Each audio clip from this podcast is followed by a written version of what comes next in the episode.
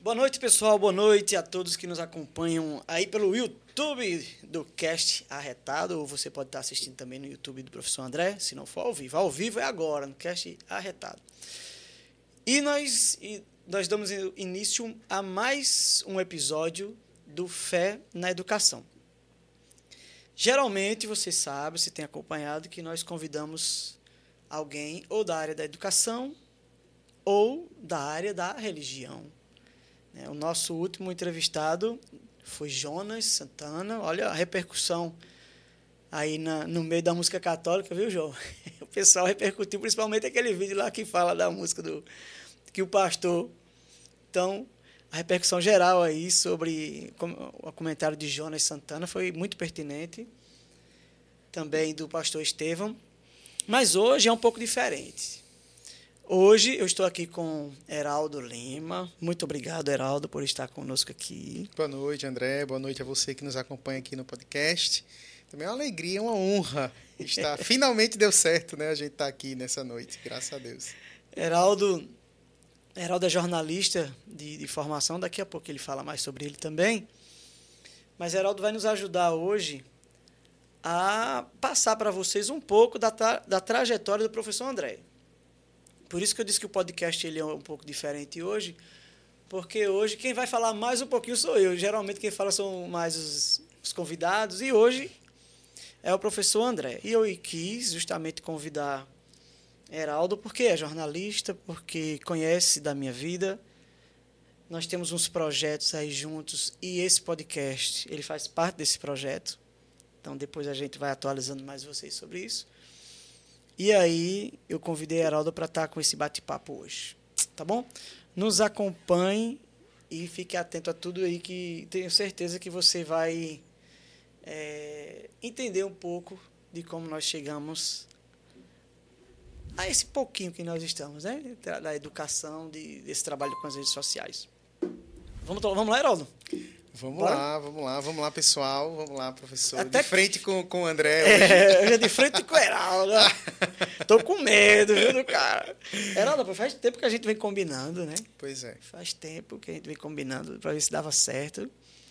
E aí, a gente teve que apertar a nossa agenda para poder. Você tem compromisso hoje à noite. Fui quase intimado é, a estar aqui. Eu tive que sequestrar, eu tive que botar, ir lá na casa dele e trazer ele. Mas muito obrigado, viu, Heraldo? Obrigado por aceitar o convite para esse projeto. Bom, meu irmão, eu que agradeço. Primeiro dizer a você que está nos acompanhando que eu estou aqui como um amigo, também como irmão, né? Como afilhado, que André é meu padrinho é, de casamento, graças a Deus. Padrinho do casamento rapaz. Um beijo, Beatriz. Mas também, assim, muito honrado, porque a gente sabe que quando alguém fala da sua própria história, né, está abrindo um tesouro muito importante, né? Afinal, quem vê hoje as milhares de curtidas, de, né, de comentários, né, a, a, toda a popularização aí nas redes né, do seu trabalho, não conhece muitas vezes o que formou você, né? Porque às vezes a, a, o Instagram dá aquela ideia de pessoa pronta, né? E não é nada disso, muito pelo contrário. E talvez é, quem acompanha aqui esse podcast agora seja aluno, ou seja pai de aluno, ou seja um professor também, que está em um momento da vida muito difícil, achando que não vai para lugar nenhum, mas tem jeito. Tem, ou se tem. se tem. tem jeito. É interessante porque eu conheço o André já há muitos anos, né? Não porque eu seja muito velho, mas é porque eu conheci, eu era muito criança. Eu já era adulto e ele era criança. Viu? Exatamente.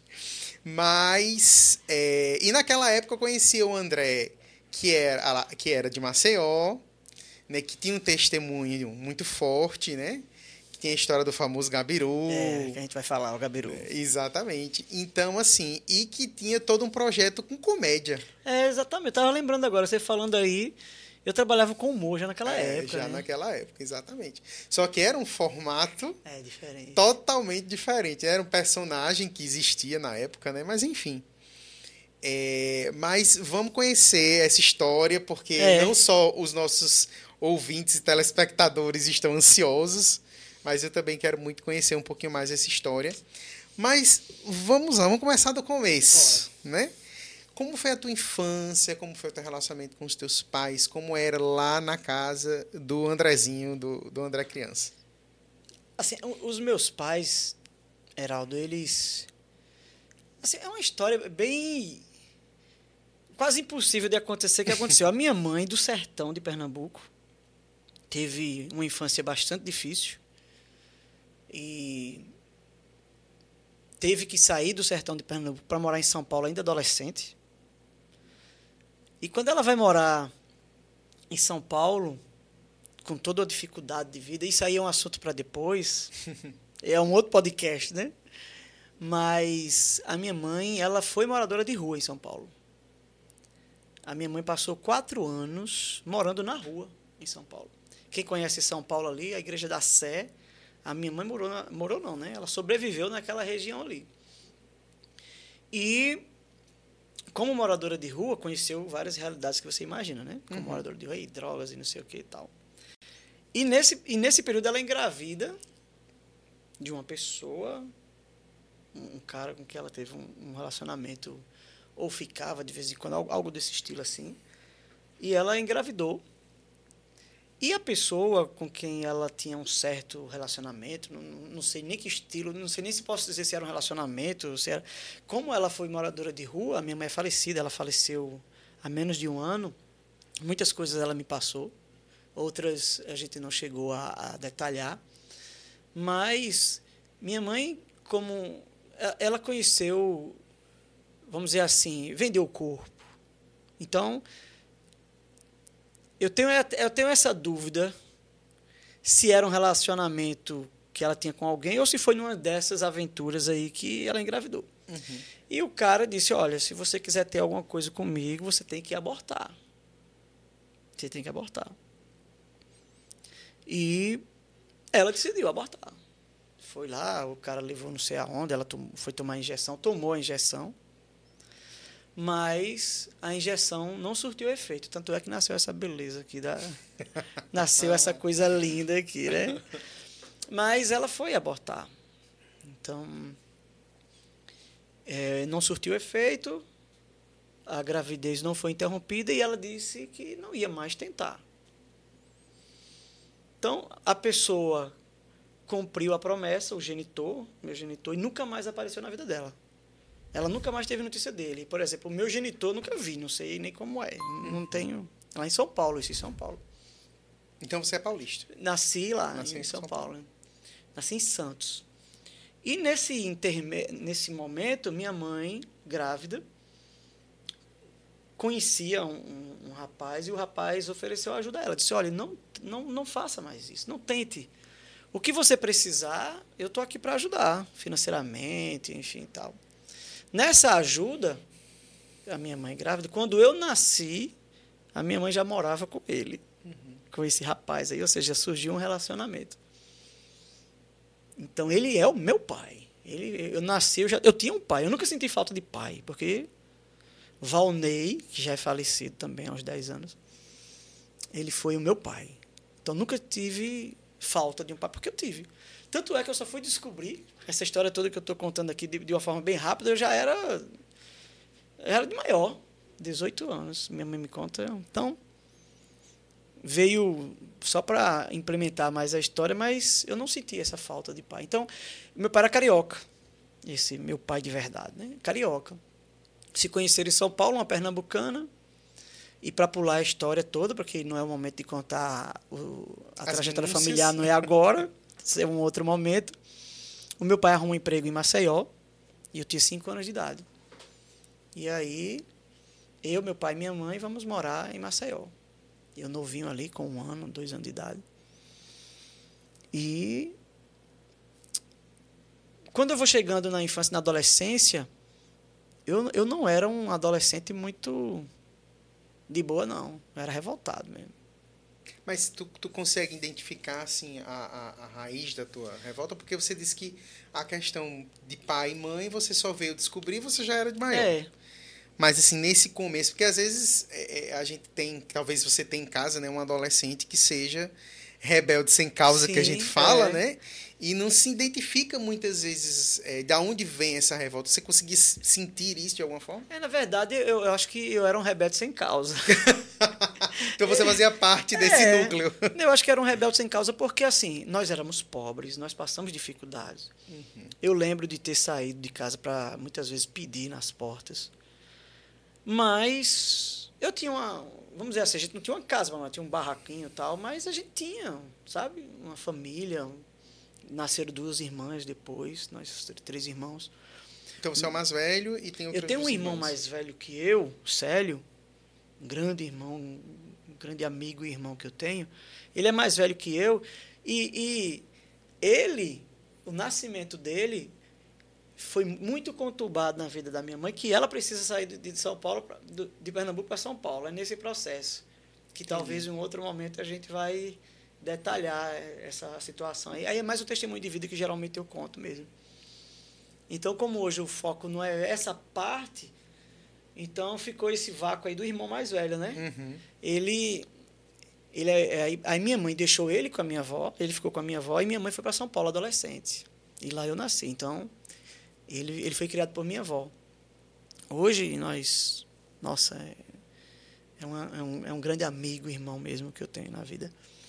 E e então eu fui esse rebelde sem causa mesmo. Não tinha assim um motivo. É uma aborrecência. E aí o que é que vai acontecer? Na adolescência, eu vou conhecer uma turma em Maceió, uns jovens, uns adolescentes também, que não eram das melhores turmas. Né? Alguns envolvidos com drogas, outros envolvidos com roubo. É, alguns nós tínhamos um prazer, uma aventura de pichar, sair nas pichações e correr da polícia. E aí vem as experiências com drogas e com furtos. Então a turma de adolescente que eu, que eu arrumei como grupo não era uma das melhores. Eu começo a, a gostar muito de rock nessa época, 12, 13 anos. E era um rock pesado, sabe? E eu, eu, eu até digo rock satânico mesmo. Eu, eu gostava de rock satânico, aquela coisa pesada, assim. E isso não trouxe nenhum, algo, nada positivo para mim, né? Então, a rebeldia sem causa parece que ela tem uma causa agora, que é, que é ser do contra de tudo. E nessa época eu começo a surfar, né? Eu ainda pego as minhas ondinhas hoje e tal.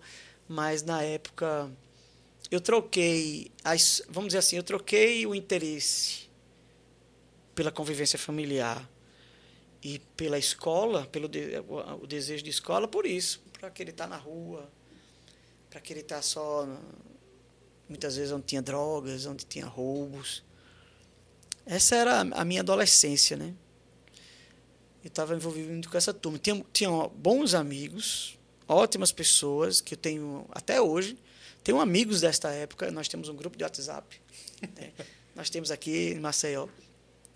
E muitos deles eram pior do que eu, e graças a Deus hoje são homens de bem. E nesse período, nesse período, eu não tenho uma boa referência familiar. Meu pai e minha mãe, que eu amava e que os amava muito, eles bebiam muito. Levavam amigos para casa onde a bebedeira e a confusão, a briga. Então a gente não tinha. A gente tinha exemplos que não eram tão bons dentro de casa também, apesar que meu pai e minha mãe, pessoas maravilhosas, mas de vez em quando ele levava o pessoal da bebida para casa e ali. Então aumentava a rebeldia. Então, na verdade, a gente tinha meio que um combo completo Tem. do sucesso, né? Ou melhor, Do insucesso. do né? insucesso, né? Do fracasso, É. de certo modo. Porque vinha as inimizades, vinha as influências é, da música, que a gente sabe que a música É. é, um bem, mas que também influencia para o mal. né? Hoje a gente pode até dizer, né, Heraldo? Tem rocks que são bons, que passam letras Sim, maravilhosas. Claro, com certeza. Eu tenho, eu gosto de umas bandas até hoje, mas tinha uns que realmente era só incentivo ao que assim não presta. como mesmo. qualquer gênero estilo, musical, é. sertanejo, forró, É. enfim. Né? E isso também vale a pena para a gente é um, como um sinal de alerta mesmo, né, André? Muitas vezes a gente não consegue entender muito o que se passa na cabeça é, de um adolescente, mas essas influências, eu acho que o adolescente é muito esponja, né? Assim, ele vai absorvendo o externo e faz disso meio que uma dinamite, né? Porque Uma aí quando estoura, né? explode, é, explode para todos os lados. Então, a gente vê aí na, numa história, e você, como eu também, deve estar se perguntando em que, o que é que aconteceu para que essa pessoa que nem queria saber de escola É. fosse descobrindo como gente, né, no mundo. E na verdade, ainda, como, e ainda nesse período, eu decidi que não queria mais estudar. Eu decidi, não, estou fora, não é, não é minha área. Não Quantos quero. anos você tinha, mais ou menos? Eu acredito que com meus 16, 15, 16 anos, eu já, tinha, eu já decidi que não queria estudar mais. Sim. Eu ia para a escola, vamos dizer assim, por obrigação. É, era o aluno do fundão, sim, era aqueles alunos do fundão que eu era assim, sempre gostei de fazer piada, sempre gostei de brincar, tinha uma certa amizade com os professores, não, nunca gostei de desrespeitar professor, mas não valorizava. E nunca e, e, e, decidi que que não queria estudar mais. É, tem situações que a gente pode conhecer na nossa família que tem, tem pessoas que não estudaram para se dedicar ao trabalho. Uhum. Eu não. Era nem nem. Nem Nenhuma escola, nem nem trabalho, outra, né? Eu não queria, era revolta, era rebeldia. Eu entrei no, no movimento punk e os punks, eles têm como ideologia o anarquismo. Então eu me considerava anarquista que é não ter ordem, que não é ter trabalho, que não é ter progresso, que o capitalismo é cruel, que a ordem é opressora, que a religião é alienação. Então, aos 15 anos, eu entrei no movimento punk, 15, 16 anos, e adotei essa ideologia para mim, que não queria trabalhar, não queria estudar, não queria religião, não queria nada. Era um rebelde com causa. Mas que causa é essa, né? É o anarquismo, anarquia. E aí, larguei a escola.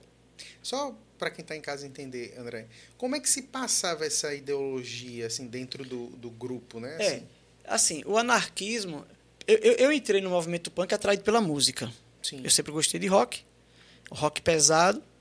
Então, pela música, eu fui atraído pelo movimento, movimento punk, em Maceió. Isso década de, de 90, 92, 93. E, e lá, no movimento punk, é, a gente começa a conhecer mais essa ideologia, o anarquismo, muitas vezes simpatizando com o socialismo, né, essa mistura anarco-socialista. E na época não sabia nada disso, assim, né, a fundo. Mas é. E, e, a, e a ideia anarquista, a ideologia anarquista, ela começa a ser difundida inicialmente pela música, pelas letras da música. E depois, aí vai para protesto. A gente tinha na época os fanzines, que é os papelzinhos, os panfletos para sair distribuindo para o povo. Então, qual era a nossa crítica como punk? Capitalismo, política, é, religião, família. Então, eram coisas que destruíam, Uhum. é, para nós, era o que era destruição. E eu fico nesse. Nós, eu, eu lembro que nós fizemos uma banda, né? criamos uma banda de, de, de hardcore, que é o estilo musical do, dos punks. O nome da banda, Clamor Público. É Era, era bem uma pegada política, sabe? Com 15, 16 anos ali, com uma pegada política, né? Criticava muito o a- governo, religião, sociedade e tal, a ordem, a polícia. Nossa, eu era o compositor da banda e eu fazia cada letra, sabe? Contra a polícia, contra a religião, contra a educação, contra. Enfim. Então, as ideias anarquistas eram difundidas pela música, pelos protestos, ali pela a nossa reunião, e aí era droga, era bebida e conversar sobre política, né? Isso com uns 15, 16 anos, aí larguei estudo, larguei mesmo. Larguei de estudar. Andava com os grupos, né, que muitas vezes tinha brigas com outros grupos. A gente diz assim, né? Hoje em dia, briga de gangue, né? Uhum. E teve uma vez que teve uma briga. E eu, eu era o mais novo do grupo. Eu era o mais novo, então muitas vezes eu guardava as drogas. Porque se a polícia chegasse, eu era de menor. Se a, a, a gente usava armas brancas, faca, soqueira, canivete, era eu que guardava. Porque se a polícia chega, é o mais novo que está, né? Tem uma forma ali de escapar. E uma vez, numa briga de gangues, e, ne, e nesse dia eu não estava. E nesse dia eu não estava. Em uma briga de gangue, o grupo que eu, que eu sempre andava matou o outro rapaz. Numa briga, o outro rapaz terminou morrendo, de outro grupo lá. E o pai do rapaz, que se eu não me engano era policial na época, ele prometeu que ia se vingar da morte do filho. E a gente não deu muito deu muita atenção para o que ele falou, né? E daqui a pouco um do nosso grupo aparece morto. Daqui a pouco outro desaparece, a gente não tem mais notícia. Tem colegas nossos que desapareceu, que a gente não tem mais notícia. E aí que surgem as teorias da conspiração. O que Sim. aconteceu? A gente não sabe, até hoje. E morre outro. Aí a minha mãe chega para mim, André, é melhor você dar um tempo fora. Uma coisa, Heraldo, o meu apelido era Gabiru. Era o nome de guerra, vamos dizer assim. Era Sim. Gabiru. A gente andava de bicicleta também, bicicross, aquela coisa toda. Eu tinha uma bicicleta verde que tinha um símbolo de um rato na frente. Aí um rapaz chegou e disse, ah, todo nome vai ser Gabiru, pronto. Em Maceió, até hoje, quando eu volto em Maceió, tem muita gente que só me conhece por Gabiru. Gabiru, Gabiru. Eu, eu digo isso para meus alunos de vez em quando, aí eles começam a me chamar Gabiru, Gabiru. então, eu era o Gabiru. Aí surgiu, nasceu o Gabiru. O Gabiru. E o Gabiru, de certa forma, ele era conhecido no bairro porque o meu estereótipo chamava muita atenção como punk. Né? Eu, vamos dizer assim, careca, barba grande, brincos, ou então muitas vezes usando cabelo moicano. Eu não tinha, Heraldo, nessa época, uma roupa inteira, assim, que você pode. Eu não tinha. Ou era camisas de banda de rock com caveira, aquelas coisas todas, símbolo do anarquismo. As calças ou bermudas que a gente usava tinha que ser rasgada, tinha que ser suja, tinha que ser com correntes, tinha que ser com símbolos, né? Botas, os coturnos. Então, assim, era um estereótipo que chamava muita atenção na rua, quando passava. Então, Gabiru era conhecido eh, no bairro. E até hoje, como eu digo você, tem, tem hoje que talvez tem pessoas que não sabem meu nome. Né? Uhum. Né? Sabe porque hoje a gente trabalha nas redes sociais tudo. Mas é Gabiru. Gabiru, Gabiru. Eu tenho amigos de verdade, amigo do coração, de, daquela, porque ainda só me chama de Gabiru. Tenho um grupo de WhatsApp com eles. Gabiru, Gabiru, não sei o quê. E eu não acho ruim, não, porque, de certa forma, mostra as duas etapas da vida, sabe? Sim. E nessa época eu larguei de estudar. Uhum. E, e qual seria, André? O, o, você sai de Maceió. Né? Vou morar em Pernambuco, no interior de Pernambuco. Pernambuco.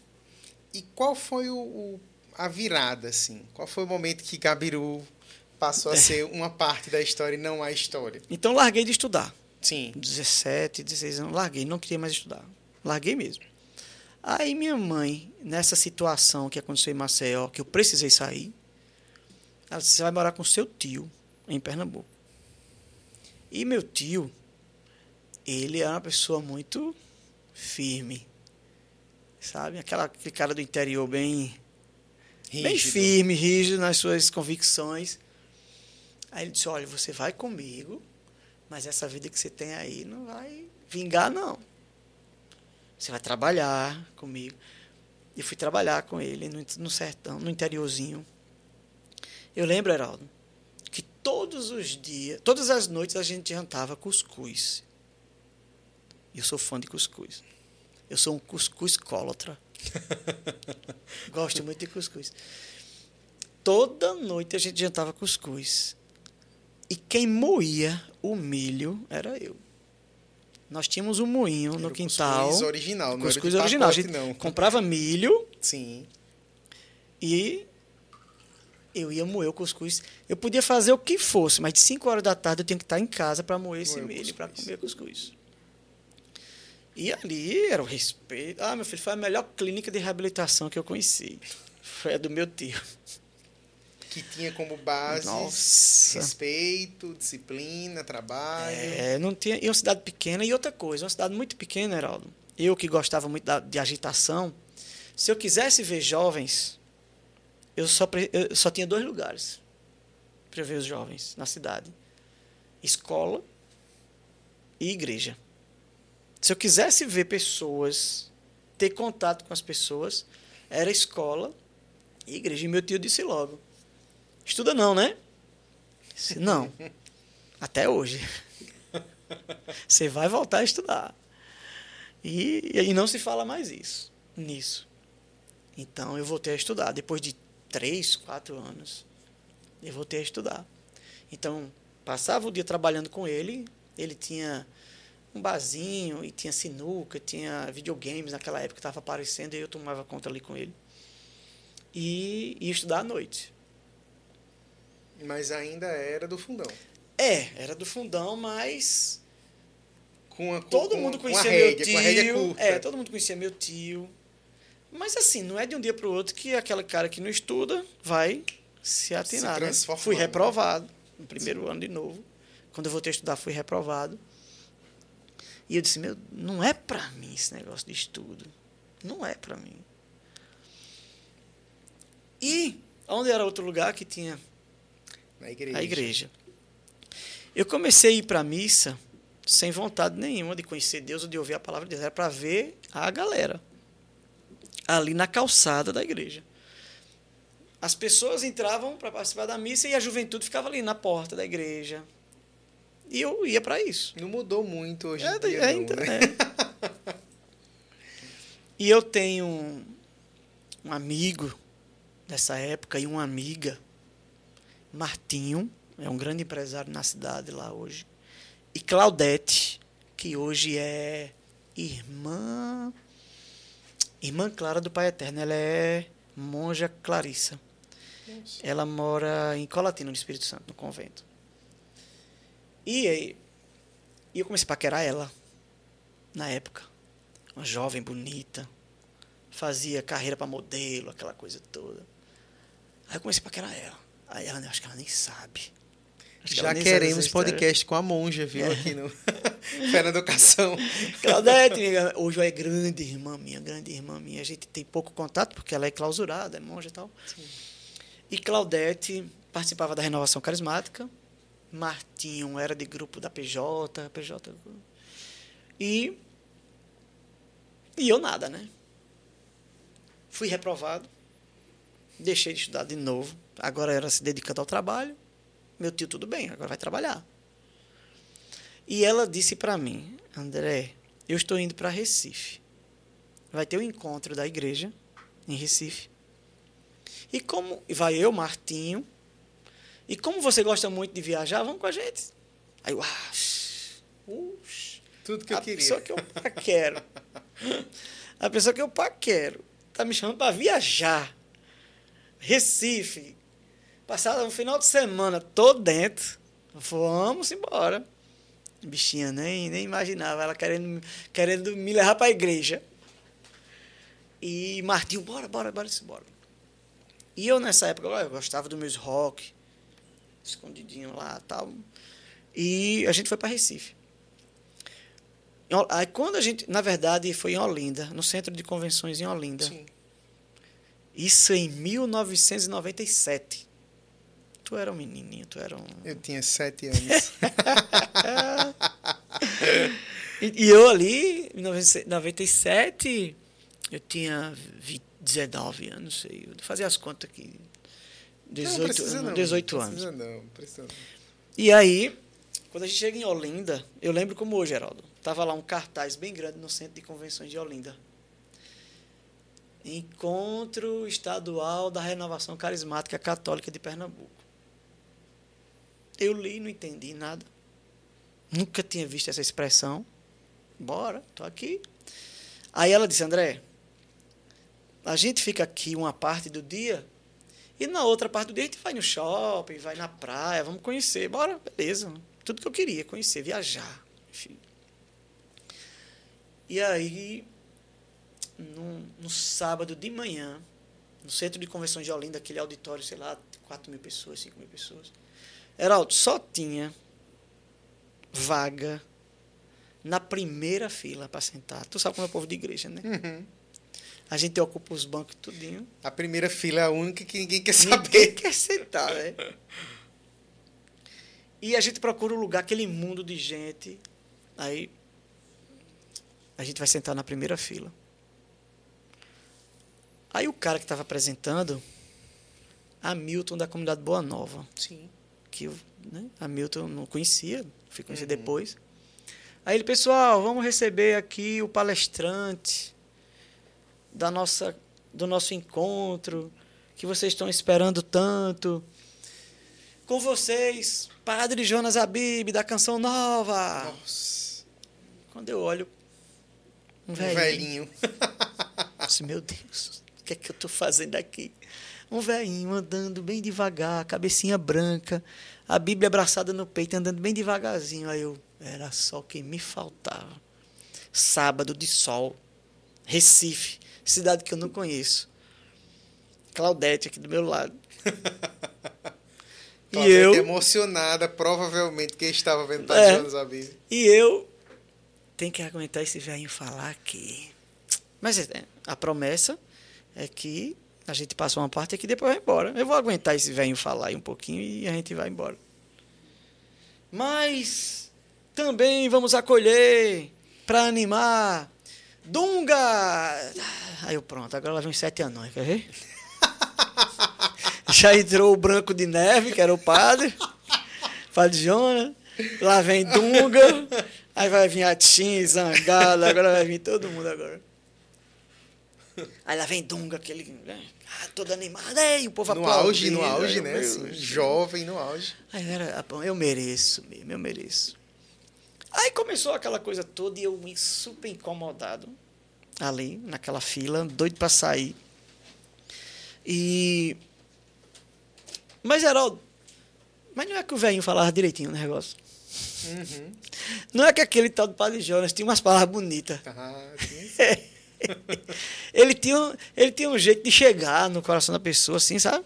Tinha coisa que ele falava, que eu acho que alguém contava para ele, o que, hum. o que hum. Gabiru tinha passado. Tinha coisa que era só para mim. Que ele falava, rapaz, alguém contou a minha vida pra esse cara aí. Só pode. Não, isso aí. Então você, Claudete, tu falou com ele, fala a verdade. Vai. Você conhece ele, você disse, não. Rapaz, ele falava umas coisas bonitas. E o tal do Dunga também cantava animado. E aí, eu lembro de uma coisa, Geraldo. O Dunga pegou o microfone e começou a falar da, da vida dele. Uhum. E disse que gostava de rock e que usava drogas e que andava com uma turma pesada e que quase morre e que não sei o que. Oxe, a história parece muito com a minha, assim. Aí eu, quando ele falou isso, eu falei, esse cara sabe da minha realidade. Ele sabe o que ele está falando. Porque é realmente desse jeito aí que ele está dizendo. Aí me chamou a atenção. Uhum. Aí eu prestei mais atenção. Quando foi umas 10 horas da manhã, aí foi lanchar. Foi lanchar. Deu intervalo. Deu intervalo. Aí o Claudete Rapaz, o velhinho fala umas palavras bonitas, viu? E aquele Dunga, então, é da quebrada. Aquilo ali entende, viu? Mas a gente vai passear, né? Ela vai, com certeza. Aí a gente lanchou, voltou. Quando deu umas 10 horas da manhã, o padre Jonas perguntou assim. Falou, falou, falou um bocado de coisa. Aí disse: Quem quer ser batizado no Espírito Santo, levanta a mão. Aí todo mundo levantou a mão. Aí tu. Aí eu olhei pro lado. Imediatamente. Eu... Levantei também. Claro. Eu sei, eu vou ficar, né? Não sei se todo mundo tá levantando a mão, porque é bom. Aí. Mas quem já foi batizado no Espírito Santo alguma vez? Baixa a mão. Aí eu perguntei pra Claudete, Claudete, eu já fui? Claudete, eu acho que não. Aí ela, não, André, tu nunca fosse não. Aí eu falei, agora? Aí ela fez, levanta a mão. Aí eu, mas não vai acontecer nada? Não, pode levantar a mão, de boa. Aí eu levantei a mão. Aí, quando eu olhei, tinha uns quatro ou cinco só que não tinham levantado a mão. Aí eu, bom, beleza, ele pode baixar a mão. Aí, ufa. Vem aqui pro palco, vocês. Aí eu disse, rapaz, não sei não, viu? E teve uma coisa. Mas só uma questão. Nessa época, a tua, a tua fisionomia já estava é, melhorando? Lá, lá, eu lembro, assim, eu tava de bermudão, uma camisa folgadona, assim, barba grande, careca e brinco. Não tava de caveira, não tava nada disso. Uhum. Mas era o meu estilo, assim. É, quando eu não estava perto do meu tio, eu estava mais à vontade. Mas para pra- todo efeito, não era uma figura comum no encontro Não, da não renovação carismática, né? Não era assim. Ainda eu- mais nos anos 90. Provavelmente eu, eu, eu, eu chamava atenção. Sim, sim. Eu lembro, eu lembro de um irmão do Shalom. Eu acho que você deve conhecer ele. Eu comecei a chamar ele de irmão Shalom porque ele me acolheu muito bem. Tinha uma livraria muito grande lá, Uhum. com os produtos do Shalom. E ele, eu não tinha com quem ficar. Todo mundo tinha seus grupos, tal, Claudete e tal, aquela coisa toda. E eu, e ele arrumando sempre as coisas, eu fui lá e comecei a conversar com ele. Ele me acolheu muito bem. Eu chamava ele de irmão Shalom. Eu, eu não lembro o nome dele, mas eu sei que ele é irmão de um padre do Shalom, dos mais antigos. O senhor que parece que é de João Pessoa. Não. Parece que ele é de João Pessoa. Ele deve ser paraibano, padre Antônio Furtado. Padre Antônio Furtado. O, o padre. O padre. Ou ele é o padre Furtado? Agora fiquei na dúvida se esse irmão Shalom não era o padre Furtado. Fiquei na dúvida agora. Tinha o bigodinho? Mas assim, eu sei que depois que eu encontrei com ele, em um outro encontro já, ele se apresentou Furtado. Eu acho que é ele. É, deve ser. Enfim. Ele é, ele, ele é natural de uma cidade que fica divisa sertão da Paraíba com o sertão do Ceará. Esse divisa. irmão me acolheu muito bem nesse encontro. Então, assim, e ele dizia: quer comprar uma camisa? Que era para eu tirar aquela camisa que eu estava usando. Eu Uhum. comprei uma camisa, Nossa Senhora, muito bonita na época, enfim. Aí, antes de ir para o palco, quando o padre Jonas chamou, eu lembro que teve um momento que disseram assim: fica em pé, todo mundo. Eu fiquei em pé, todo mundo ficou em pé. Aí disse: fecha o olho. Vamos fechar os olhos para orar. Aí eu não fechei, não. Você não sabia o que ia acontecer? O que aconteceu naquele É? momento? Aí o povo fechou os olhos para rezar, mas eu não fechei. Eu fiquei olhando, né? E a pessoa que estava lá no palco dizia: fecha o olho. Insistia. Eu disse, rapaz, isso é comigo. Se só tá faltando eu fechar, ele já Isso é pediu muito, comigo. né? Aí insistiu tanto, insistiu tanto que eu já estava com vergonha. Eu fechei o olho. Heraldo, eu lembro que começou. Um barulho. Aí eu fiquei com medo. Um enxame de abelha se Eu pensei que era um enxame de abelha. olhei para um lado, olhei para o outro, o povo. Oração em línguas, e eu nunca tinha visto isso. Eu nunca vi, e agora estava olhando umas 3 mil, 4 mil pessoas orando. Desse. Imagina aquele auditório como ficou. Hum. E a música. Aí eu fiquei com medo. E fecho o olho. disse, Agora é que eu não fecho mesmo. e fecho o olho. Disse, quer saber? Já estou aqui mesmo, vou fechar. Estou com medo. Daqui a pouco a pessoa que estava do meu lado caiu no chão. Pei! Aí eu falei, ah, é por isso que manda eu fechar o olho. Tem gente derrubando os outros aqui. Chegou o momento. E ficou aquele negócio. Daqui a pouco, aí o padre disse: Quem nunca foi batizado no Espírito Santo, levante a, é, vem pro palco. Aí eu não, nem me mexi. Aí Claudete nas minhas costas, empurrou, aí eu fui. Eram umas, sei lá, não dava nem 10 pessoas no palco assim. E eu lembro que começaram a cantar uma música. Eu navegarei no oceano do Espírito. E assim, começaram a cantar essa música. E se fecha o olho e começa a dançar. Eu achei aquilo muito estranho, mas não queria desobedecer. Já Aí- tava lá mesmo, não tinha mais o que fazer. Daqui a pouco, eu no chão, pei, caí. Depois de muito tempo, quando eu me levantei, aí eu fiquei sabendo. Para quem não sabe, É, essa explica aí, explica aí. né? É a do repouso no Espírito Santo. Não significa dizer que ninguém derrubou, que a pessoa desmaiou, né? Mas é uma experiência de oração forte, onde a pessoa se sente totalmente absorvida pelo Espírito Santo. É uma experiência muito intensa, carismática. E aí a pessoa tende a perder as forças e desfalecer. Não mas ela machuca, está, né? Não machuca. E ela está vivendo uma experiência de oração. E aí tem os dons de línguas, né, também nesse Sim. processo. Sim. E ali, quando eu me levantei, que voltei para o meu lugar, na oração, a minha boca estava fazendo a mesma coisa que a boca dos outros estava fazendo. Uhum. Que eu não entendia, que hoje em dia chama oração em línguas, né? Sim. A oração em línguas eu não sabia, não entendia. E a minha boca blá, blá, blá, blá. Eu, eu lembro que eu colocava a mão na minha boca. Pra, pra, que é isso que está acontecendo? Eu orando em língua ali. Bom, essa foi a experiência que eu tive de oração naquele, naquele dia. Terminou o encontro, foi embora. E cadê que a gente foi passear mais nada? Eu não queria mais passear, eu queria ficar lá no encontro agora. Gostei do velho falando, gostei da música de Dunga, de Hamilton, da, da Boa Nova, de Recife. Gostei. À noite a gente foi dar um rolê com o pessoal uhum. que nos acolheu. Mas já não era mesmo? Não. Eu queria ficar. Eu, eu queria já voltar no outro dia cedinho para aquele encontro. Enfim, terminou domingo. Eu, eu gostei tanto daquilo que aconteceu. Eu lembro até hoje, Geraldo, a data. Olha, aquilo ali foi aí no dia 7 de dezembro de 1997. Às 10 horas da manhã. Que aconteceu isso aí. Quando eu voltei para casa, eu estava me sentindo estranho. Eu não queria mais escutar rock, aquele rock que eu escutava. Eu não queria mais ficar com as meninas do jeito que eu ficava. A minha visão sobre Claudete mudou. Ela chegou para mim e disse: André, eu quero ser freira. Aquilo ali para mim, sabe, eu senti na hora, que bom, sabe? Mudou uma visão dentro de mim, assim, em relação a ela. Naquele dia, depois daquele encontro, uma graça muito grande espiritual, ela, ela ficou sendo uma irmã para mim, uma irmã. Eu, ela e Martinho, nós éramos irmãos. E foi tão interessante, Heraldo, que quando eu voltei para casa, para casa do meu tio em Pernambuco, aonde eu soubesse que tinha grupo de oração, eu ia.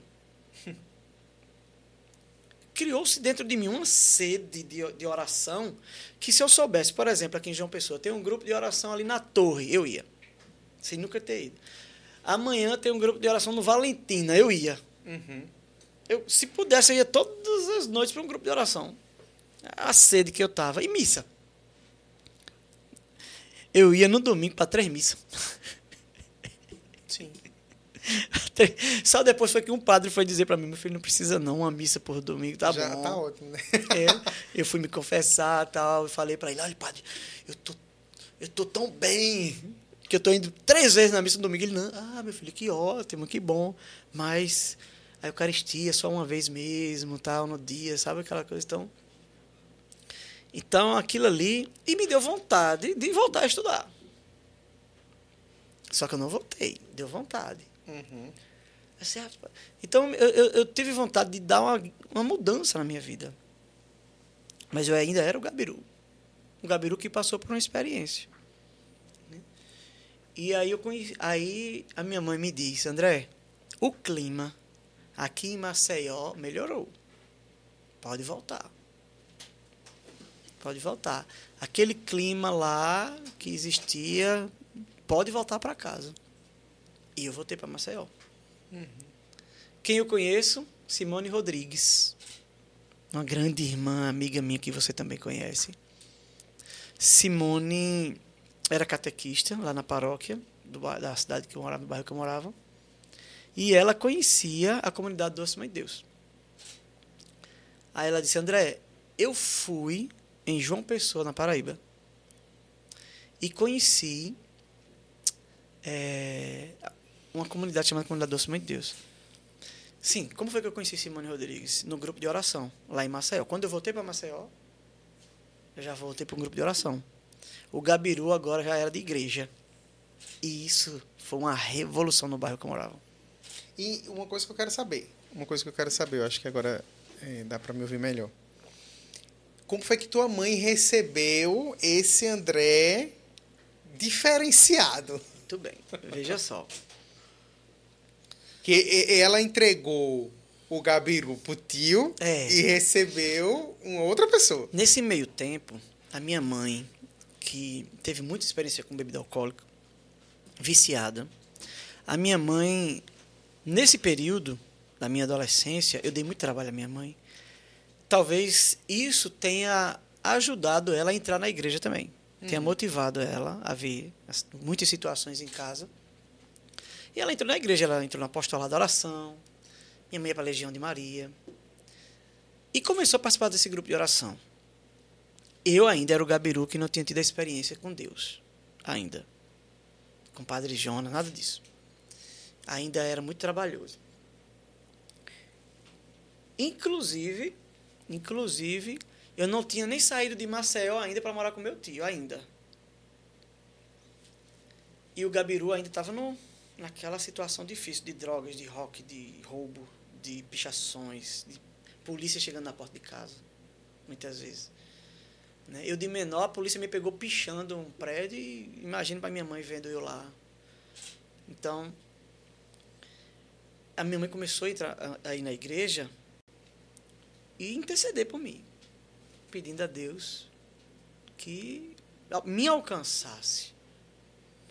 Eu lembro que ela chamava os jovens da igreja, dizia assim: vá convidar meu filho. Chamava o pessoal do grupo de oração: vá convidar meu filho para ele vir na igreja.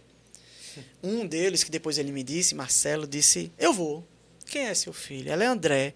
Eu não conheço, não. André Gabiru. Ele: vou não. eu sei quem é seu filho. Ele depois me disse isso. Ele: não vou, não. Mas ela insistiu tanto, insistiu. Um dia ele foi. Eu lembro que eu estava lá na sala, no sofá, com aqueles esse fone de ouvido bem grandão da época, assim, escutando rock. Aí eu vi aquele cara entrando na, em casa, eu disse, rapaz, esse cara é de igreja. Sabia que, eu sabia que minha mãe estava indo para a igreja. E pela aparência dele, uma cruz, assim, esse cara é de igreja. Tenho certeza. Aí, tempo depois, eu vi aquela mão no meu ombro. Aí eu tirei ele. Eu sou Marcelo, da igreja. Vamos para a igreja comigo? Eu, eu tava fone de ouvido. Ou seja, ele foi porque minha mãe insistiu muito. Mas a minha irmã foi. A minha irmã foi, Sandra. E quando ela chegou, ela voltou muito empolgada. Grupo jovem, não sei o quê. Aí ela disse, André, é tão bom lá. Tão bom, tão bom. Se eu fosse tu, eu ia. Aí eu disse, vou nada. Ela, bora. Aí eu, brincando, eu disse, lá tem menina bonita? Ela tem. Aí eu brincando, disse, amanhã eu vou. Aí ela, tá certa. Eu disse, amanhã eu vou. E Nada. Quando foi no outro dia que a minha irmã ia pro grupo, ela, olha, André, tô indo, bora. Aí eu disse, pra onde? Ela pra igreja, o grupo. Eu disse, vou nada. Ela disse, tu não disse, menino, que, que ia? Aí eu vou nada. Ela disse, mas lá tem menina bonita. Ah, eu vou. Heraldo, eu não tinha uma roupa que desse pra eu ir no supermercado, imagina na igreja. Aí eu disse, mas eu não tenho roupa, Sandra. Ela disse, eu arrumo. Heraldo, ela voltou com a roupa dela. ela voltou com a calça jeans, que era o mesmo número que eu, o mesmo tamanho que eu. Uma calça jeans. Mas a calça dela, jeans, no final, era boca de sino. Tem boca uma... de sino. Não tinha zíper. Era só uns botões. E não, tem, não tinha esse negócio de botar o cinto, que a gente chama cós, não sei. Coisa, coisa calça. Era cintura baixa. E tem mais. No bolso de trás tinha uma rosa bordada. Eu disse, tu, Sandra, tu acha que o Gabiru vai vestir um negócio desse? Ela, André, tu bota uma blusa grande por cima que eu tenho aqui e tal. Bora, menino, bora, Eu fui. De calça boca de cima e Fui. Com muita vergonha. Tinha um carrozinho, só desci do carro, fui, entrei na igreja, ninguém ia ver. E quando eu cheguei na igreja, que os jovens me viram, sim, é um assalto. arrastão. É um arrastão aqui na igreja. Enfim, participei do encontrozinho ali. Não gostei muito, não, voltei para casa. E minha mãe sempre me insistia: vamos para a igreja, vamos para a igreja comigo, vamos para missa. Vamos um dia na missa comigo, bora sair um, na missa. De tanto ela insistir, eu fui. Botei uma bermuda, missa de domingo. Botei uma bermuda que não chegava nem no joelho. Botei uma camiseta regata, era o que tinha. Coloquei uma sandália Hyde dessa largura que tinha, assim, uma Hyde antiga, e fui. Heraldo, quando eu cheguei na igreja, no domingo, eu disse: eu entro na igreja, mas não passo da porta. Eu vou ficar encostado lá atrás. E minha mãe foi para os bancos lá na frente. Se eu vou aqui dar um tempo, satisfaço o desejo dela e vamos embora. Mas, Heraldo, quando eu entrei na igreja, eu percebi um plano em ação. A minha mãe olhou lá para uma senhorinha e fez: Tá ali. A senhorinha olhou para mim e fez: Tipo assim, deixa comigo. Eu percebi que tinha um plano ali. Aí eu disse, daqui mesmo eu corro. Eu tô na porta, eu corro. Não vai ser essa senhorinha que vai me pegar aqui. Sim. Sei lá o que, é que eles vão fazer. Um, vão me amarrar, botar lá pra dentro, não sei.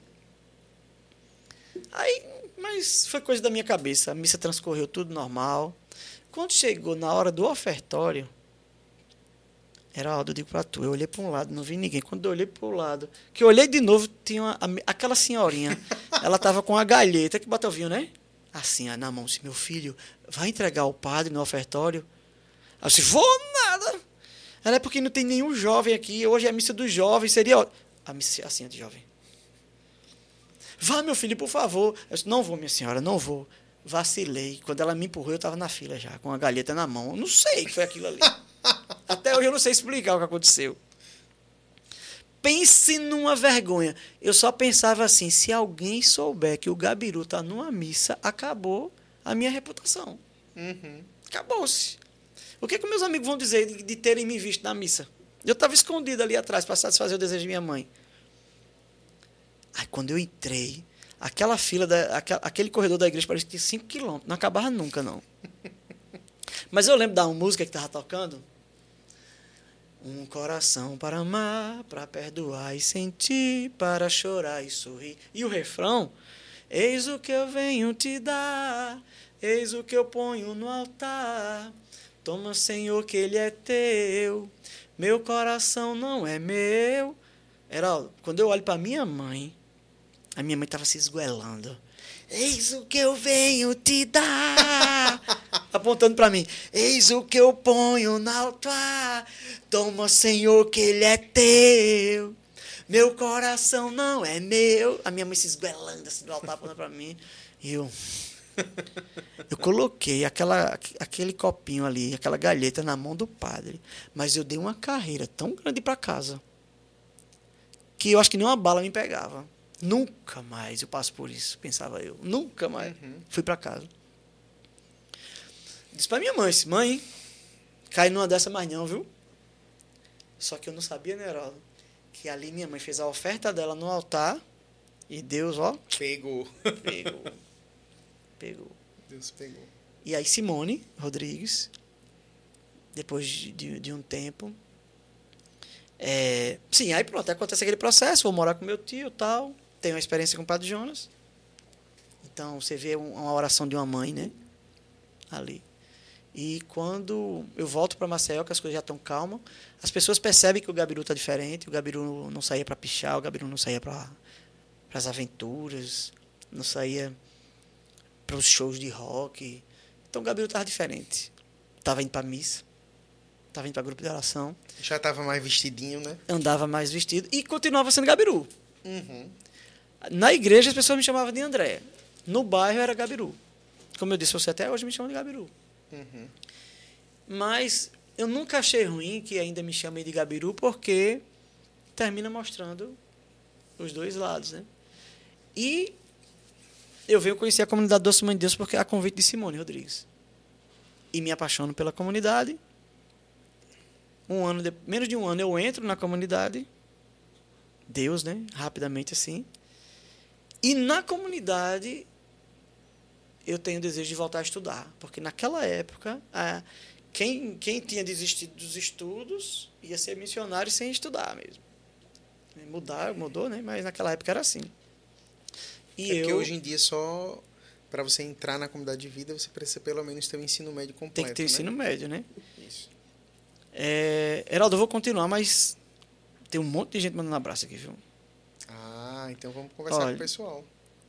Priscila tá mandando um abraço. Glória, minha sogra. Hum, Boa noite, meus queridos. Um beijo, tia Glória. Lígia Lima, que talvez você conheça. Beijo, mãe.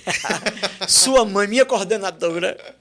Um abraço, Lígia. Aqui, ó, tá aqui. Ó, ah, é, é, João colocou aqui. Lígia, mãe de Heraldo. Tetinha, minha filha. Aurora, nossa amiga, nossa Ô, irmã. Aurorinha, um abraço. Aurora, me diz aí se tu ainda, se tu estás no convento, mulher, com as irmãs, tá fazendo raiva às irmãs palmeirense ainda, tá nesse, que ela, a Aurora foi passar uns dias, né, com as irmãs diocesanas, estavam lá.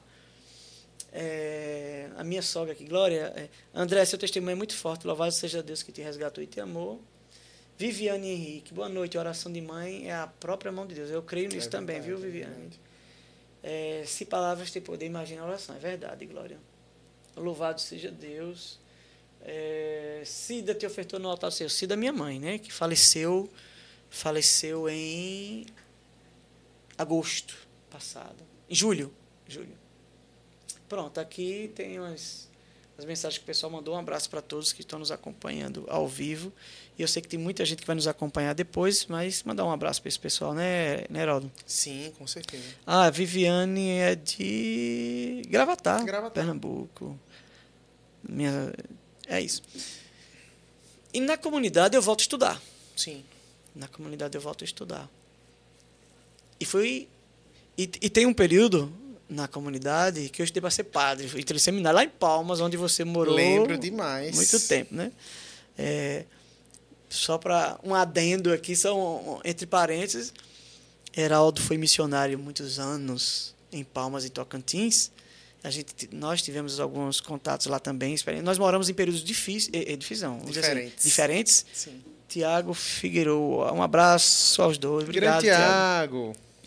E nós moramos na mesma casa em períodos diferentes, lá em, lá em Palmas, em Tocantins. E eu fui estudar para ser padre lá, entrei no seminário.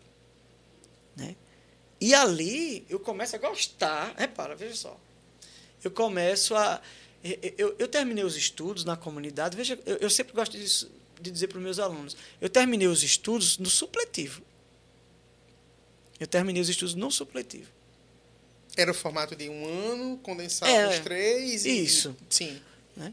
Então, já adulto, é tipo EJA hoje em dia, eu acho que É, hoje é é assim, EJA, né? é. Uhum. Então, pronto, eu terminei os estudos no estilo EJA, Uhum. que era outro nome na época. E quando eu termino os meus estudos, aí eu vou, eu vou fazer uma experiência no seminário para estudar para ser padre. Comecei a fazer filosofia, me apaixonei por filosofia ali.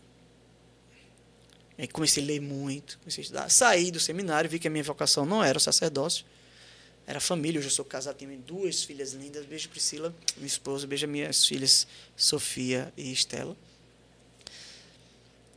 Mas, quando eu estava no seminário, para ser padre, eu tive um professor, um padre, professor, show de bola. Eu gostei muito da didática dele. E eu dizia, Heraldo, quando eu me tornar padre, eu vou ser professor também. Quando eu saí do seminário que eu não quis mais ser padre, eu fiquei com aquele desejo de ser professor. Por quê? Quando eu era aluno, adolescente, que não gostava, eu era aquele aluno do fundão, eu não lembro de nenhum professor que me chamasse atenção naquela época, assim, de me chamar, de, de conversar comigo. E quando eu comecei a gostar de estudar e pensei em ser professor, que eu ainda era, era seminarista, eu disse, eu vou ser professor para ajudar os jovens, principalmente aqueles que não gostam de estudar. Claro, vou dar aula para todos. Mas eu lancei um desafio para mim mesmo. Aqueles que não gostam de estudar, como eu não gostava, eu vou tentar me aproximar deles. Para que, pelo menos, eles vejam a necessidade do estudo e, e prestem atenção. Uhum.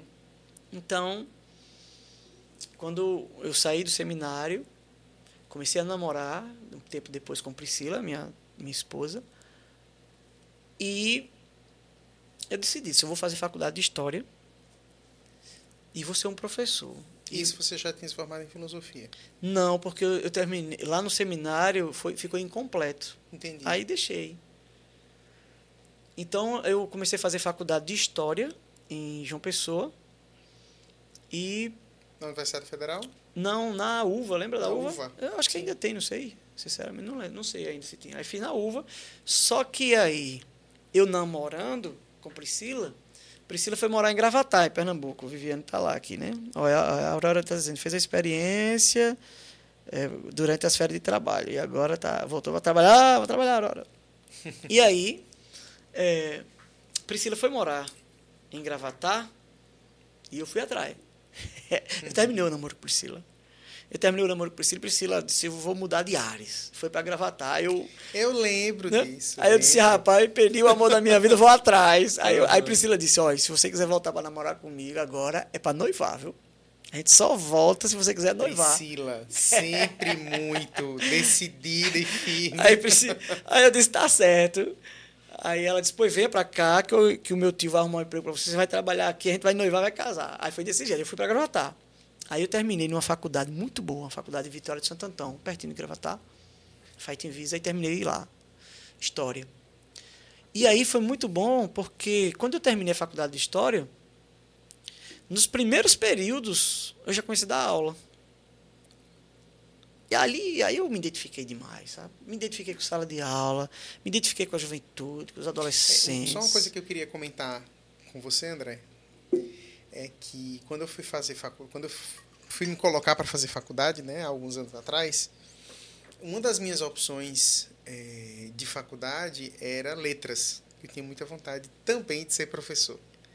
E um detalhe interessante é que eu queria ser professor por causa de um professor que eu tinha visto da aula de literatura num é. cursinho de isso é, isso é PSS demais. na época. Acho que era PSS na época, era. processo seletivo seriado.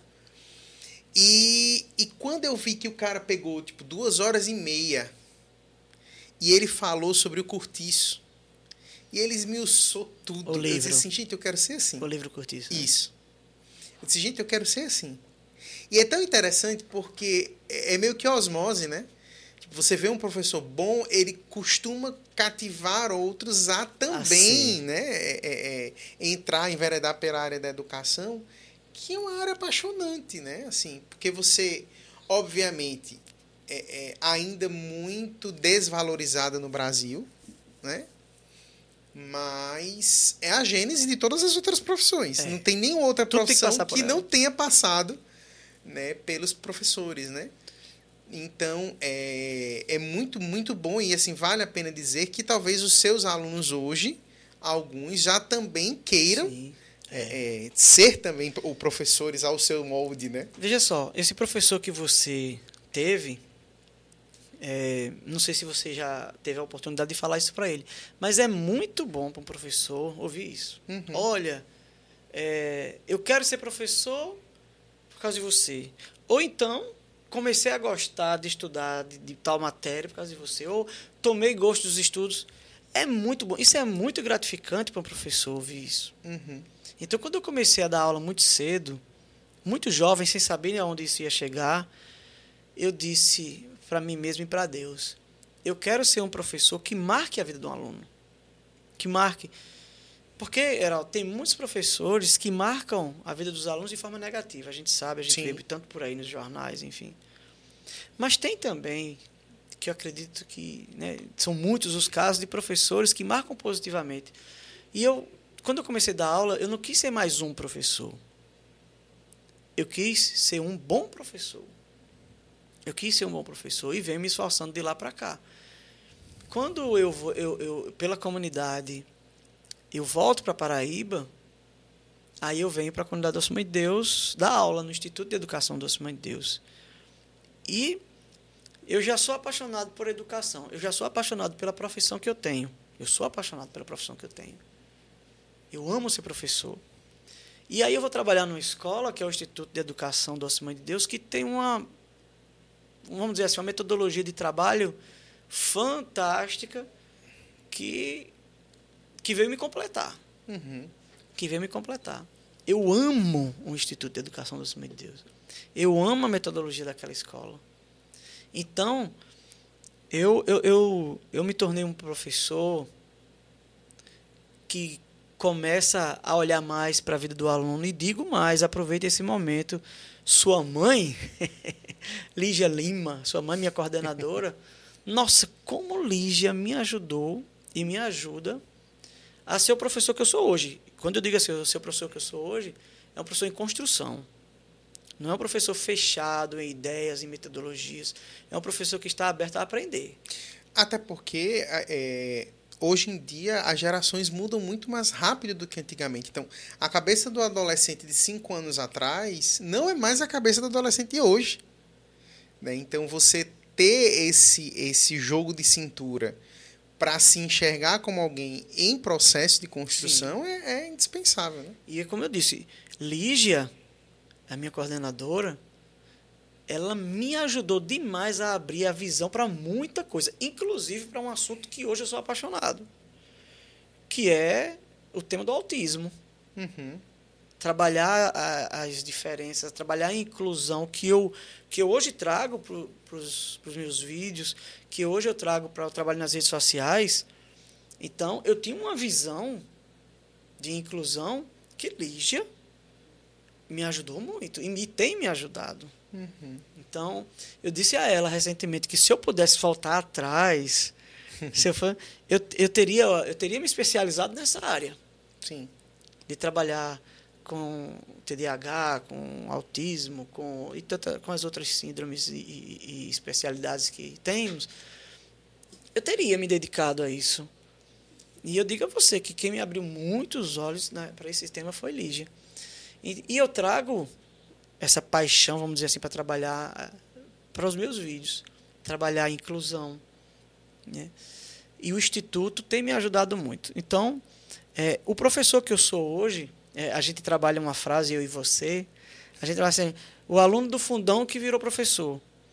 Então, o professor que eu sou hoje, que de certa forma é um pouco conhecido nas redes sociais, que trabalha com os vídeos, o professor que eu sou hoje, primeiro, é obra de Deus, feito por feito em mim ali no Instituto de Educação das Mães de Deus. Sim. Hoje eu trabalho em outras escolas, mas eu não me vejo fora do instituto, né? Aonde a gente tem esse trabalho de valorizar o aluno, de acolher o aluno. O aluno no Instituto de Educação não é mais um aluno, uhum. é o aluno. Cada um tem uma visão é, bastante individual. Então, esse trabalho de, de, que eu tenho hoje como professor é de ser um professor que eu não tive. Sim. Aquele professor que chega para falar, para conversar, que acolhe, que não está preocupado apenas com o pedagógico, claro que a gente tem que estar, tá, claro, é uma preocupação que a gente, mas não só com o pedagógico. Se tiver algum dia que necessário for eu não dar uma aula pedagógica para alcançar um aluno, eu vou Uhum. Por exemplo, ontem, ontem teve uma aula no nono ano que eu percebi que o menos importante naquele momento era o assunto pedagógico. O mais importante para eles naquele momento era sentar com eles, pegar um instrumento musical, tocar uma música com eles, conversar, perguntar como eles estavam, perguntar como, como foi a semana deles. Então, é, numa aula de religião, de ensino religioso. Eu acredito que naquele momento ontem construiu mais do que um conteúdo que eu tinha programado. Porque a educação, ela, ela para transformar o profissional, ela pode ser teórica, digamos assim, pedagógica, né? Mas uma educação que vai construir um ser humano é muito mais é, é exigente, né? De certo modo. E que bom que você tem essa sensibilidade, né? Aqui a escola, na verdade, o instituto, né? Hoje eu também tenho dois filhos que estudam na escola, né? Que estudam no Instituto de Educação. É, meu irmão estuda no Instituto de Educação. Foi teu aluno? Foi não. Foi não, foi não. você não, né? Mas minha mãe trabalha lá na escola já há bons anos. Então, assim, é... quando nós morávamos fora do estado, né, para mim, quando nós engravidamos o nosso segundo filho, era uma, uma preocupação minha não ter o instituto por perto. Né? Porque, de certo modo, era um, a única escola que eu confiava deixar os meus filhos, de olho fechado. Né? Sem ressalvas, digamos assim. Uhum. Exatamente porque, muito além do que o estudo de excelência curricular, existia essa preocupação com a evangelização, né? com a, a, a formação integral né? do ser humano mas, senhor André, nós conseguimos chegar num ponto muito bom, né? um ponto meio que de chegada, deixando muitas, muitas, muitas brechas é. para outros aprofundamentos. Né? Porque com certeza todo mundo quer conhecer mais da, da tua história ali, dos teus pais, né? e conhecer um pouco mais também do André Pai, uhum. né, que também hoje já tem duas moças. É, duas alunas minhas. Duas alunas que vivem outro, outros desafios, obviamente, né? Mas para dizer que é muito bom quando a gente pode contemplar realmente uma obra de Deus, né? E aqui, assim, para dizer para os pais que nos assistem, né, para os professores que nos assistem, que o processo de, de transformação na vida de uma pessoa nem sempre é um processo somente é, terapêutico, é, de, de, transformação, é, digamos assim, de especialistas, né? Mas a, a transformação que realmente vai surtir um efeito para o resto da vida da pessoa é a transformação do ser humano inteiro. E isso aí é uma ação que tem que vir de Deus. Né? Deus quem faz. Eu, eu digo assim, olha, Heraldo, é, olhando ali para o tempo, são 8 e 16 eu vou combinar com o João que eu acho que uns 10 a, a 15 minutos, certo, João? Para a gente né? O João está dizendo assim, fica à vontade, né? Fica à vontade. Hoje, né? Vamos ver até onde dá, a gente também não, não ficar cansativo, né? A gente tem mais um tempinho aí. O João disse, fica à vontade. é, uma coisa que eu queria, assim, dar uma ênfase, Heraldo, antes da gente caminhar para o final é o trabalho com as redes sociais. Sim. Que o professor André faz, né? No caso. Que tudo começou de forma despretensiosa, né? É. Não, não houve um planejamento Sim. para trabalhar com redes sociais. Né? Assim, o professor André, que de certa forma é um pouco conhecido hoje, por exemplo, né? Na TikTok, quase 800 mil seguidores. Instagram, quase 500 mil seguidores. É, aí tem o YouTube, que, que o YouTube, eu, eu, eu pensava assim, quando eu vi uma placa do YouTube, né, essa aqui foi que a gente conseguiu, a gente, eu e os alunos, né, eu digo que tudo é nosso, né? Sim. Quando chega, os alunos diziam assim, professor, um dia, quem sabe, o senhor vai ter uma placa no YouTube. Disse, rapaz, isso é uma é coisa, muito distante, né? 100 mil inscritos, né? Hoje a gente, ontem a gente chegou a 300 mil inscritos. Aí os alunos já começam a dizer, você vai ganhar a placa de um milhão. Eu falei, rapaz, eu já começo a dizer assim, olha, onde Deus bota a mão, não é, não é o meu propósito, não é o meu objetivo. E assim, como você falou, começa despretensioso, né? Um aluno meu, eu estava fazendo uma reconfiguração esses dias, na verdade foi uma aluna minha, chegou e disse assim, professor André, vamos gravar um vídeo? Pra gente botar no Instagram? Aí eu disse, gente, não é muita minha. Né? Uhum. Né? Mas o senhor gosta tanto de brincar com a gente. O senhor deixa o ambiente divertido. A gente. Então, vamos gravar um, um momento desse divertido? Eu tenho um videozinho aqui. Eu disse, tá, bora. A gente gravou um vídeo, postei no Instagram, beleza, gostei, ficou ali. E um outro aluno chegou para mim e disse, ele ainda é aluno lá no Instituto Aquiles, ele disse, prof, vamos, vamos postar um vídeo no TikTok? Aí eu disse, Aquiles, não vai rolar. Eu não gosto do TikTok. A minha filha usa TikTok, eu fico vigiando o tempo todo, aparece uns negócios lá que eu não gosto. Mas, tio, é bom, tem coisa boa, tem coisa ruim e tal. E esse vídeo que a gente grava, essas brincadeiras que o senhor faz aqui, se a gente gravar, olhe, o povo vai gostar. Eu disse, não. Aí ele disse, eu vou fazer o seguinte, o senhor grava e posta. Tá bom. Aí eu disse, vou fazer o seguinte, eu vou fazer uma conta TikTok e vou postar. Só que eu pensava assim, Heraldo, eu não sigo ninguém. Não vai dar em nada. E ninguém me segue. Pronto, fica lá gravado. Eles pediram. Eu gravei, não pode reclamar. E pronto. Quando, aí eu postei esse vídeo. Quando foi no outro dia, os meus alunos chegaram, professor, professor, professor, o vídeo viralizou, o vídeo viralizou. Eu, não, vocês estão enganados, porque eu nem sigo ninguém, ninguém me segue. Aí um veio me dizer, não, professor, não é assim não, o algoritmo. Ele, se o TikTok, se o algoritmo gosta do conteúdo, ele manda para as pessoas, independente se segue o seu ou não. Uhum. Heraldo, quando eu fui olhar, o primeiro vídeo que eu postei sem descrição, sem hashtag, sem nada, sem produção, 10 mil visualizações. E chegando um monte de seguidor, eu fiz, que negócio é esse? Aí eu fui ver. Fui ver no YouTube que é negócio assim. Ah, professor, a gente tem que postar outro. Tem que postar outro.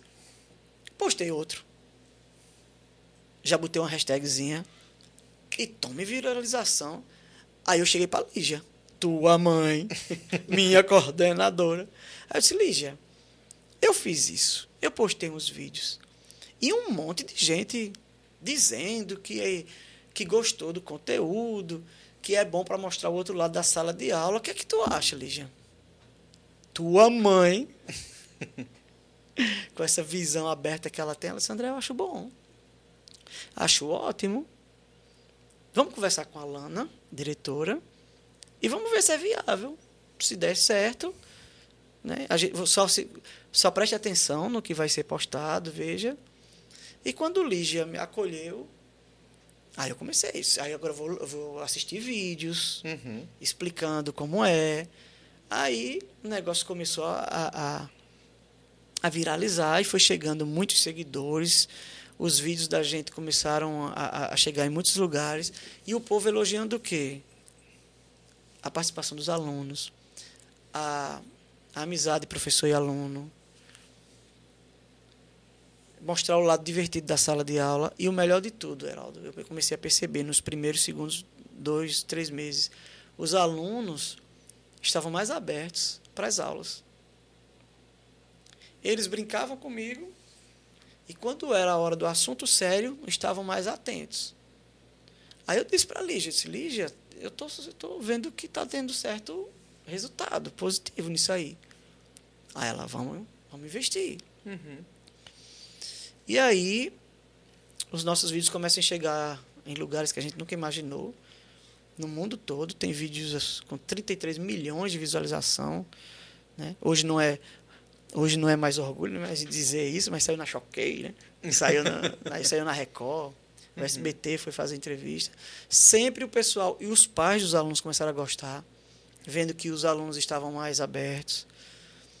Aí Deus tocando no meu coração mesmo, a inclusão, os meninos com autismo, os tímidos, muitos ali com, com algumas síndromes, com alguma, começam a participar dos vídeos.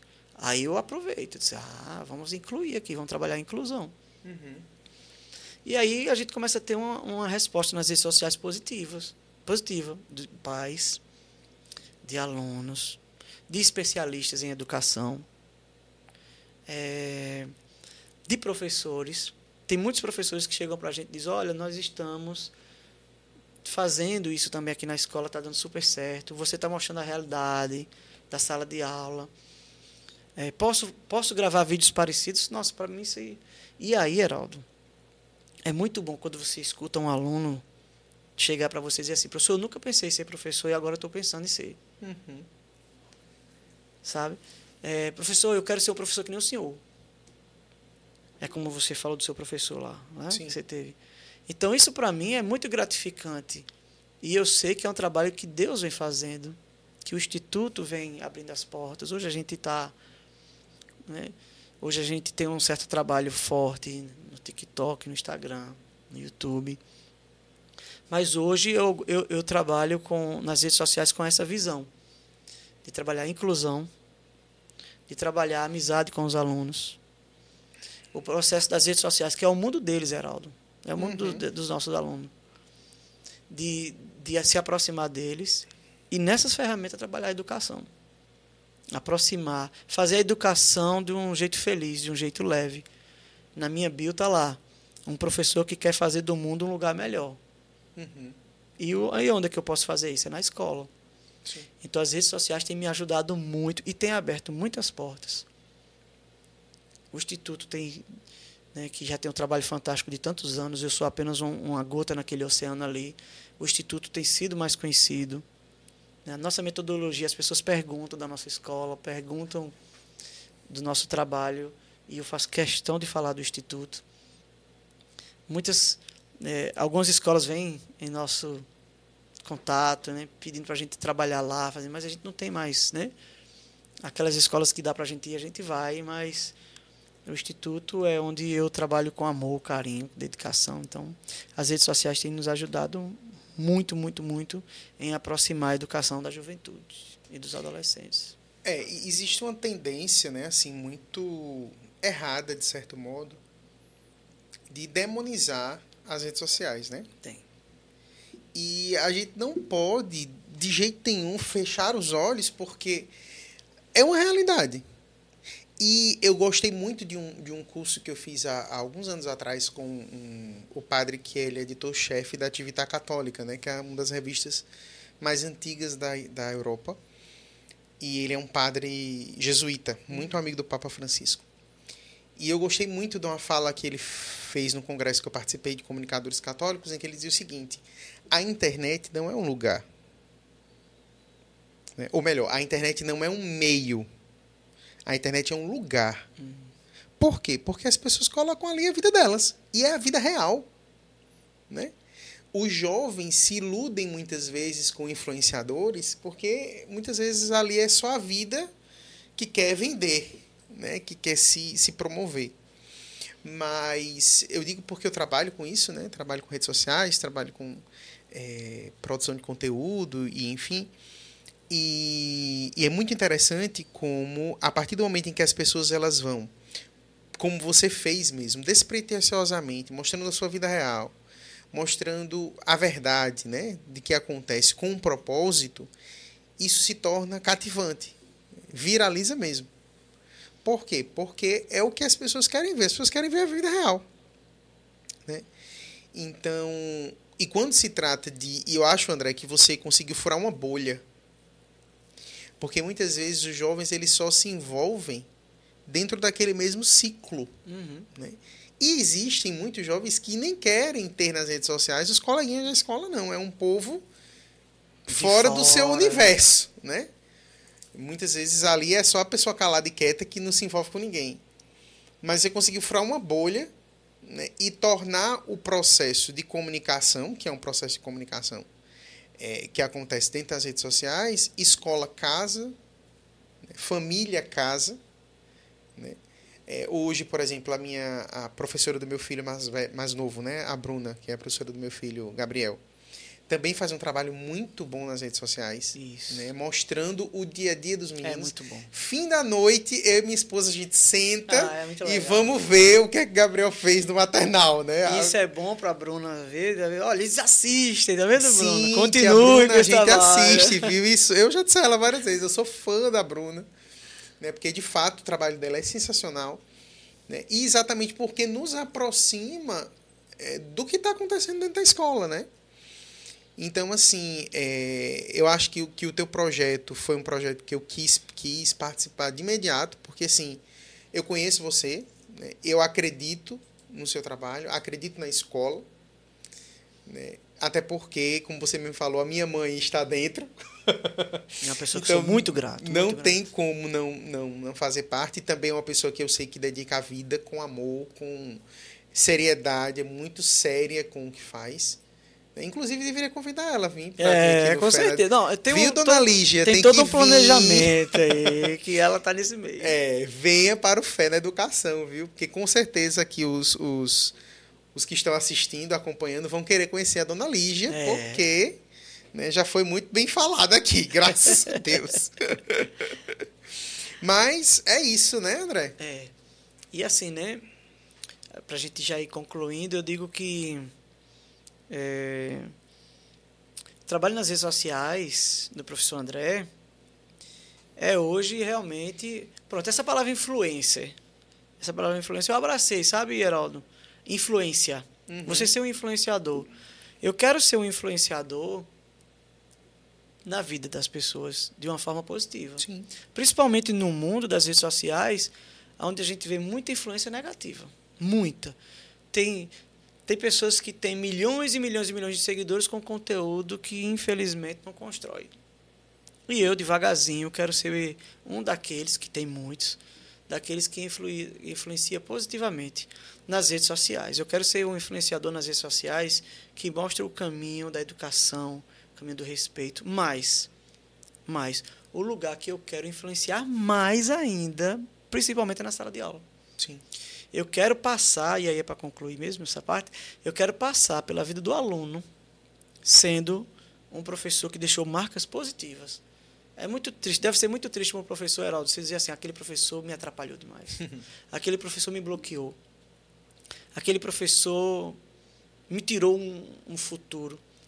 Pelo contrário, eu quero ser um professor lembrado no futuro que as pessoas digam assim, professor André me ajudou professor André conversou comigo, o professor me deu oportunidades. Onde ninguém via nada, o professor viu uma potência, viu uma oportunidade. Uhum. Eu quero passar na vida das pessoas assim, na vida dos meus alunos, deixando marcas positivas. Né? É, é, japa, japonês, Alexandre tá mandando um abraço. Alexandre, manda um abraço aí para ela. cara. E aí, né, já realmente caminhando para os finais, é... primeiro, Heraldo, quero muito lhe agradecer. E agradecer demais por você estar aqui com esse projeto com a gente. É... esse podcast, pessoal, ele está fazendo parte de um projeto que Heraldo também, nas suas falas finais, aí pode explicar. Mas ele faz parte de um projeto nosso, de um e-book, né, Heraldo, que a gente está construindo. Quem sabe aí depois um livro físico, enfim. Mas Heraldo está nos ajudando a fazer um e-book da vida, do trabalho do professor André. É, é muito nesse estilo mesmo, o aluno do fundão que virou professor. Então, é, dentro desse e-book, vai ter algumas partes dessa nossa conversa aqui, do nosso podcast. Então, Deus está abrindo essas portas e Heraldo tem sido aí uma grande orientação, uma grande ajuda nesse sentido. E o nosso bate-papo hoje é, é, mais uma ferramenta nesse processo. Então, Heraldo, mais uma vez, muito, muito, muito, muito, muito obrigado por estar abraçando esse projeto. Quase que a gente se encontra. Ah, velho, Maria, muita correria. muito obrigado. E as portas estão abertas. Desde já, quero dizer a Vossa Excelência que vou lhe convidar você, senhora, sua esposa, para falar sobre vocação matrimonial, para falar sobre a trajetória de vocês, falar o método Bill, Billings. Billings. Sim, sim. Né? Chamar você e Beatriz para falar dessa, dessa caminhada de família com Deus, espiritualidade, método Billings. Então, é, quero já ver uma agenda com você aí, claro, você e Beatriz, para a gente. Né? Você não ser o mediador, e sim ser aquele que vai passar as informações para a gente com, com Beatriz. E, e com certeza, é uma rede que eu estou jogando nele aqui, você participar desse projeto também, Fera Educação. Né? com os convidados. Sim. Você ajudar a gente nesse bate-papo. É, é, bom que é ao vivo, assim. A pessoa pode tem, dizer não? Não tem como ele, ele negar. Então, convidar você a fazer parte desse projeto também, Fé na Educação, uma coisa que já estava no meu coração há muito tempo. Sim. Né? E você nos ajudar nesse processo de trazer pessoas para cá e ser um dos host, host, host, host. Media, host um dos mediadores aí. Sim, tá certo? Sim. Certo. Obrigado, viu? Muito obrigado. Que é isso, eu que agradeço, André, também a confiança é, de abrir aqui pra gente, né, um pouquinho da sua vida. Só ficou entre a gente, ninguém mais está é, sabendo. Mais sabe, né? né? Mas de fato é um projeto que a gente tem desenvolvido para fazer com que essa história inspire ainda mais, né? Eu acho que esse é um dos grandes objetivos, é inspirar, sobretudo, quem acredita na educação né, sobretudo professores, que estão talvez dentro de uma sala de aula esgotados emocionalmente, psicologicamente, sem saber muito como transformar aquela realidade, né? E, e mostrar que é possível. Né? É mostrar que aquele aluno muito difícil, que você não dá nada, é. pode transformar-se num professor futuramente, né? E eu queria dedicar, é, é, talvez, é, esse momento aqui de partilha a uma professora que me acompanhou na faculdade, a professora Selene, ela foi minha orientadora de monografia. Que eu lembro que a gente teve a necessidade de fazer uma aula extra, era uma aula no sábado. E a professora Selene era uma mãe, assim. Era uma mãe. Uma pessoa que eu tenho um carinho, uma gratidão, assim, que não tem tamanho. E eu lembro que ela chegou, ela sempre andava com uma bolsa imensa, porque andava com um retroprojetor dentro da bolsa. meio mundo de livro, que era a universidade, que eram os livros grandes e grossos, e um bolo de cenoura com cobertura de chocolate. Olha pra isso. E ela colocou, gente, hoje é sábado e ninguém merece passar um sábado sem um bolo de cenoura com chocolate. E a gente, pronto, ela ganhou a turma, a gente ficou super feliz e avisados. Coisa simples, né? Uma coisa simples, e era uma pessoa que fazia parte da nossa vida, assim, todo mundo era apaixonado por ela. Né? E ela nem dava uma disciplina que era de fundamental. não, ali, não, né? assim. Importância. Import, de grande importância para a construção do profissional de jornalismo, né? Era uma disciplina de introdução a relações públicas, que era a área dela, né? E era para nos apresentar uma área da comunicação. Então, assim, era uma coisa. Mas ela marcou tanto que ela sempre saía de paraninfa, de professora homenageada, porque era essa pessoa. Então foi uma pessoa que, de fato, é, foi muito importante para a minha construção, né? É, como pessoa, como profissional, enfim. Mas vamos embora, que eu tenho três filhos para botar para dormir. Mas agradeço demais você que nos acompanhou. Mandar um abraço para os nossos amigos que estavam aqui, né? O Tiago, o Japa, a Aurorinha, também tia Glória, a Viviane. Muito, muito, muito obrigado pela participação de vocês. É isso, obrigado. Pessoal, fé na educação, muito obrigado. Cast arretado. Se você chegou até agora é, e não segue ainda esse canal, que é o podcast que mais cresce da Paraíba, eleito por você aí nas redes sociais, na internet, o maior podcast da Paraíba. Então, Cast Arretado, onde o Fé na Educação faz parte. Então, segue o nosso canal, ativa o sininho, né, João? Diz assim, né? Ativa o sininho. Deixa o seu like nesse vídeo e muito obrigado, beijo no coração e até a próxima. Valeu.